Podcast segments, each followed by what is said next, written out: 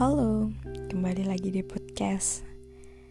Hmm, dari judul episode kali ini rada galau ya. Yaudah, yuk kita galau bareng lagi. Hmm, biar aku tebak deh.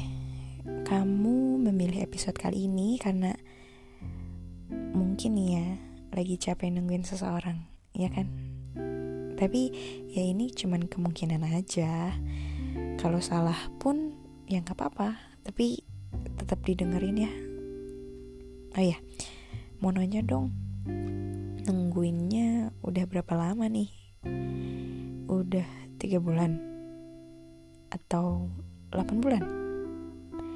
Atau 1 sampai 2 tahun kah? Ber udah berapa lama? Dan udah ngapain aja nih selama nunggu apa kamu di ghosting? Atau ya entahlah. Aku juga pernah nunggu seseorang. Dan aku nunggunya selama tiga tahun. Entah kenapa dengan aku waktu itu. Karena gini uh, aku tuh anaknya menyukai momentum gitu loh. Jadi kalau ada kejadian suatu kejadian gitu aku pasti selalu nulis di buku diary supaya aku selalu inget gimana nih rasanya gimana nih kondisi aku waktu itu kayak gitu. Dan aku pernah baca kembali buku diariku yang dulu udah lama itu dan rata-rata isinya tentang dia. Suka geli sendiri sih dan sering juga mengutuki diri sendiri karena kenapa ya aku pernah sebodoh itu nungguin seseorang.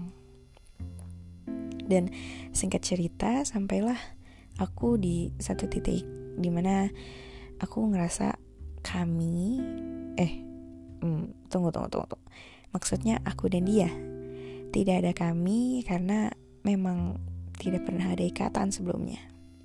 Oke lanjut itu gak pernah beranjak ke mana-mana. Gak ke kanan Gak ke kiri juga.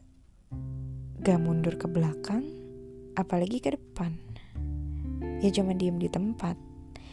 Selain itu Lebih banyak usaha dari akunya aja. Sedangkan dia cuma sekedar nerima. Karena atas dasar Ya biar kelihatan friendly aja aku di sini gak mau menyalahkan dia karena aku pun sama sekali gak marah sama dia. Justru banyak hal yang telah aku pelajari, terutama dalam hal mencintai diri sendiri. Aku pribadi butuh tiga tahun untuk akhirnya menyadari, dan entah di orang lain mungkin bisa jadi lebih lama, bisa jadi lebih cepat, gak tahu juga. Tapi ini lagi-lagi untuk aku pribadi butuh tiga tahun yang akhirnya aku menghargai apa yang aku punya saat ini. Menghargai diri aku sendiri menghargai waktu yang jangan sampai lagi-lagi terbuang sia-sia karena hal yang gak penting. Aku pernah ngebaca gitu loh quotes gitu. Terus katanya gini if you truly love something just let it go. If it comes back it was meant to be. Dari situ aku beneran akhirnya kayak sadar gitu loh.